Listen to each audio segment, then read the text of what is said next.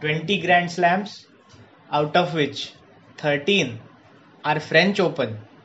His age is 34 and he is still world number 2 according to the ATP rankings. He has two gold medals for Spain and he is also known as the undisputed king of the clay court. Yes, I think you all have guessed it right. I am talking about none other than Rafael Nadal. So here we are in the seventh episode of Chat with Atharva Value Adding Podcast, and we talk about Rafael Nadal, the undisputed king of clay court, and all of his achievements. And my guest for today's podcast is Advocate Ajit Patkhedkar. Nice to have you back. Uh, I want to dive straight into the topic. Rafael Nadal has 13 Grand Slams on his name, which are all on clay court, which is also known as French Open tournament. He started when he was 19. He won his first French Open in 2005 when he was just 19. And in 2020 also, he is still the undisputed champion when it comes to clay court. Such consistency is really admirable. What do you think about this? तो Rafael Nadal जो है उसका जो performance Rafael Nadal का जो अपन देखेंगे तो उसका जो परफॉर्मेंस आप देखेंगे फ्रेंच ओपन में तो वो आपको 2005 से लेके 2020 तक इट्स ऑलवेज इम्प्रूविंग अभी रिसेंट जो 2020 का जो फ्रेंच ओपन का फाइनल हुआ जो, जोंकोविच और नडाल के बीच में तो वो थ्री सेटर मैच हुआ और completely dominated by Nadal.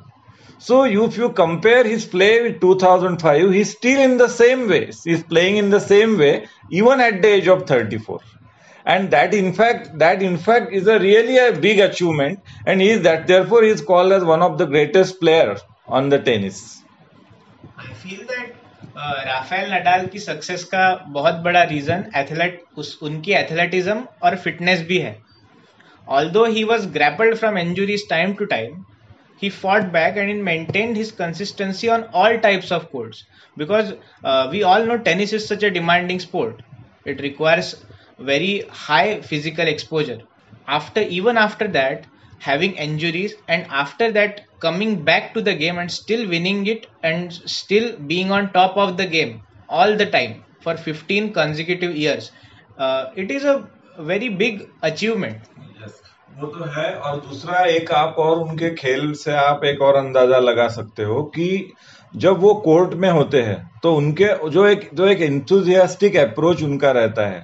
वो इंथुजियास्टिक अप्रोच जो है वो पूरे स्टेडियम में जो उनका जो पूरा क्राउड है वो उनके पीछे रहता है। जब भी कोई अच्छा वो शॉट मारते हैं तो एक राफा राफा राफा करके पूरा स्टेडियम उनका पूरा जो उनको सपोर्ट करता है।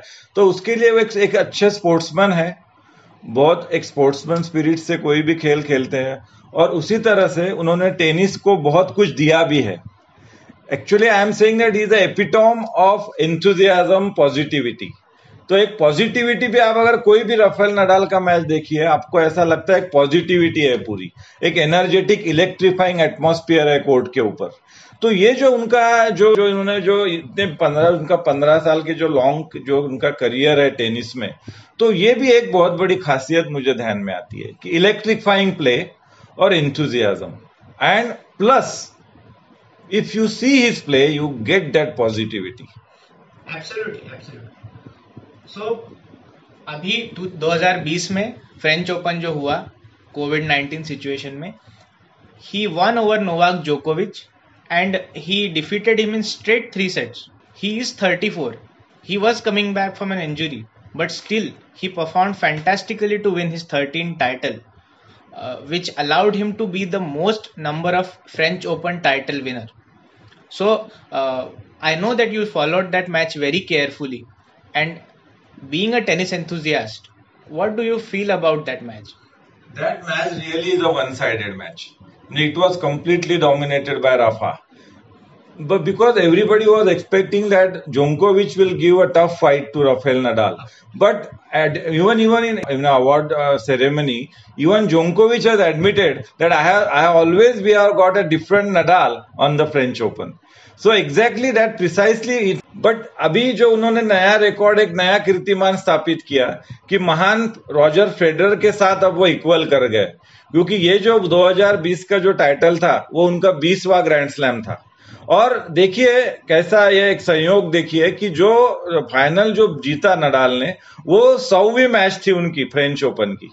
और वो सौवीं विन थी उनकी। So hundred against two that is that is an extraordinary record of Rafa on in the French Open लेकिन ऐसा भी नहीं है कि फ्रेंच ओपन में ही रफा ने अच्छा खेल खेला है। मेरे हिसाब से अमेरिकन ओपन के जो चार टाइटल उन्होंने जीते हैं, वो इस बात की गवाह देते हैं कि दूसरे भी कोर्ट्स में वो उतना ही अच्छा परफॉर्म करते हैं जितना फ्रेंच ओपन में। हाँ ग्रास कोर्ट में जो है, उनके जो उतने जो विनिंग टाइटल नहीं है, अगर आप उनका ग्राफ देखेंगे तो विम्बलडन के उनके पास सिर्फ़ दो ही टाइटल है।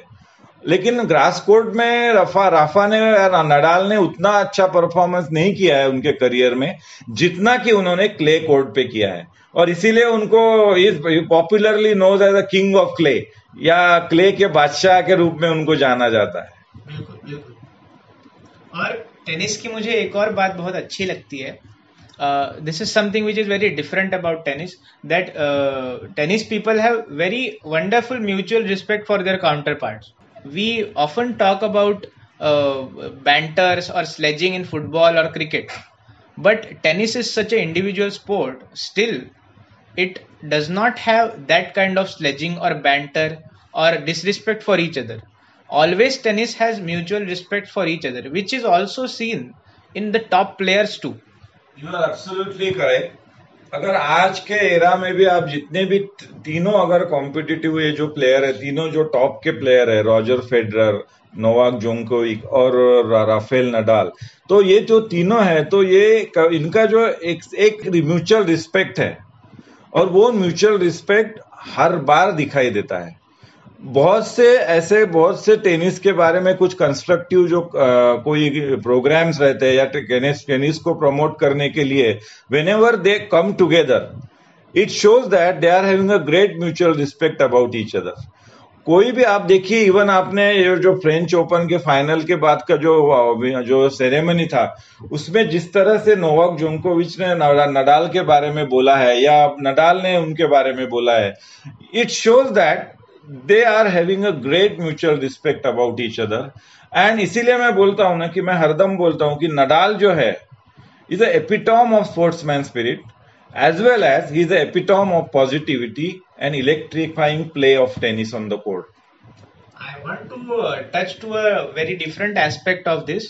हम देखते हैं अक्सर the tennis people have lot of individual sport. They play in individual tournaments where they are not playing for their country specifically. So in Olympics, when these people play, it does not feel like they are playing for their themselves और playing for the medal instead it feels that वो लोग अपनी team के लिए खेल रहे हैं। और शायद कभी कभी टीम के लिए वो कुछ माइनर एडजस्टमेंट भी कर रहे हैं अपने गेम में। For example Roger Federer is not a doubles player but still he pairs himself with his fellow teammate to win the medal for his country आपने ये बात बहुत अच्छी कही है, क्योंकि रॉजर फेडर ने जो है, वो डेविस कप में वो जो रिप्रेजेंट करते हैं अपने कंट्री को तो कई बार वो, उन्होंने डबल्स का आपने सही ज़िक्र किया कि डबल्स का उनको अनुभव नहीं है but still for the country they have played it आप उसी तरह से राफेल नडाल के बारे में भी बोल सकते हो। स्पेन के लिए उन्होंने डेविस कप के लिए बहुत से टूर्नामेंट्स खेलते हैं। कई बार वो एडजस्ट भी कर लेते हैं उनके प्रोफेशनल जो टूर्नामेंट्स है उसको। और उतना ही महत्व देते हैं डेविस कप को या ओलंपिक की जो स्पर्धाएँ होती है या जहाँ भी उनको देश का रिप्रेजेंटेशन करने को मिलता है। So according to me they are professional player as well as when it needed they also play for their country और अपना अपने भारत में भी ऐसे आपको कई उदाहरण मिलेंगे। जैसे आप अपने यहाँ पे भी रमेश कृष्णन थे या लियांडर पेस थे रामनाथन कृष्णन थे विजय अमृतराज थे। इन लोगों ने भी डेविस कप के लिए जो जब वो खेलते थे अपने देश के लिए तो उन्होंने भी कई बार वही प्रोफेशनल टूर्नामेंट्स को बाजू में रखते हुए अपने देश को पहले उन्होंने ये दिया। और मुझे याद है लियांडर पेस ने तो उनके नाम वर्ल्ड रिकॉर्ड भी है कि डेविस कप में जो है सबसे ज़्यादा जीत जो है they, they, they most most number of winning matches that record stand in the name of Leander Pace. तो ऐसे जो है, ये लोग जो है, वो वो अपने देश के लिए जब भी कोई समय आता है तो उसके लिए आपने बहुत अच्छा कहा कि ये जो इतने बड़े बड़े जो खिलाड़ी है तो जब भी देश के लिए खेलने का मौका आता है तो वो वो वो अपने जो जो प्रोफेशनल जो उनके का जो प्रोफेशनल उनके जो मैचेस या टूर्नामेंट्स रहते हैं they are they are making adjustment towards that of course so coming back again to Rafael Nadal what do you think is the future of him because he's now 34 years old but he's still in full force still winning the matches still being able to cope up with the new young lads what do you think the future stands for him and will he play for the next two to three years मेरा जो मैंने एक जो मेरा जो मैंने अपने बताया कि मुझे टेनिस के बारे में बहुत शौक है टेनिस तो मुझे तो ऐसा लगता है कि उन्होंने खुद ही कहा है कि वो तो रिटायरमेंट का अभी तो उनका कोई विचार है नहीं। तो मुझे तो लगता है वो तीन चार साल तो और भी डोमिनेट कर सकते हैं पूरे टेनिस वर्ल्ड को। और now he is preparing for the next next grand slam तो मेरे हिसाब से तो वो अभी तो वेरी आपने सही कहा वो बहुत फिट है। तो मुझे तो ऐसा लगता नहीं कि तीन चार साल तो आराम से खेल पाएँगे। This is this is so wonderful. And on this positive note, we conclude our podcast. This this podcast was a really special one because we were we are recording it after a very long time and also this is the most loved and most discussed about subject for me personally so it was uh, really a fun talking to you and thank you very much बात को खत्म करते हुए मुझे एक बात याद आ रही है कि मैंने अभी कहीं पढ़ा कि हम लोग जब छोटे थे 2005 में जब ये किसी ने तो भी लिखा है कि 2005 में हम लोग छोटे थे, तब भी रफाल नडाल जो है वो फ्रेंच ओपन जीतते थे। अब मैं वो पंद्रह साल बड़े भी हो गए, फिर भी राफेल नडाल जो है वो फ्रेंच ओपन जीती रहे ये जो एक बात है, इसी में राफेल नडाल की महानता हमें दिखाती है और दर्शाती है। आपने मुझे आज यहाँ पे इस पॉडकास्ट के लिए इन्वाइट किया, इसके लिए मैं आपका बहुत बहुत धन्यवाद देता हूँ। Thank you very much. Yes, Bilkul, this was the perfect note to end the podcast. Thank you very much.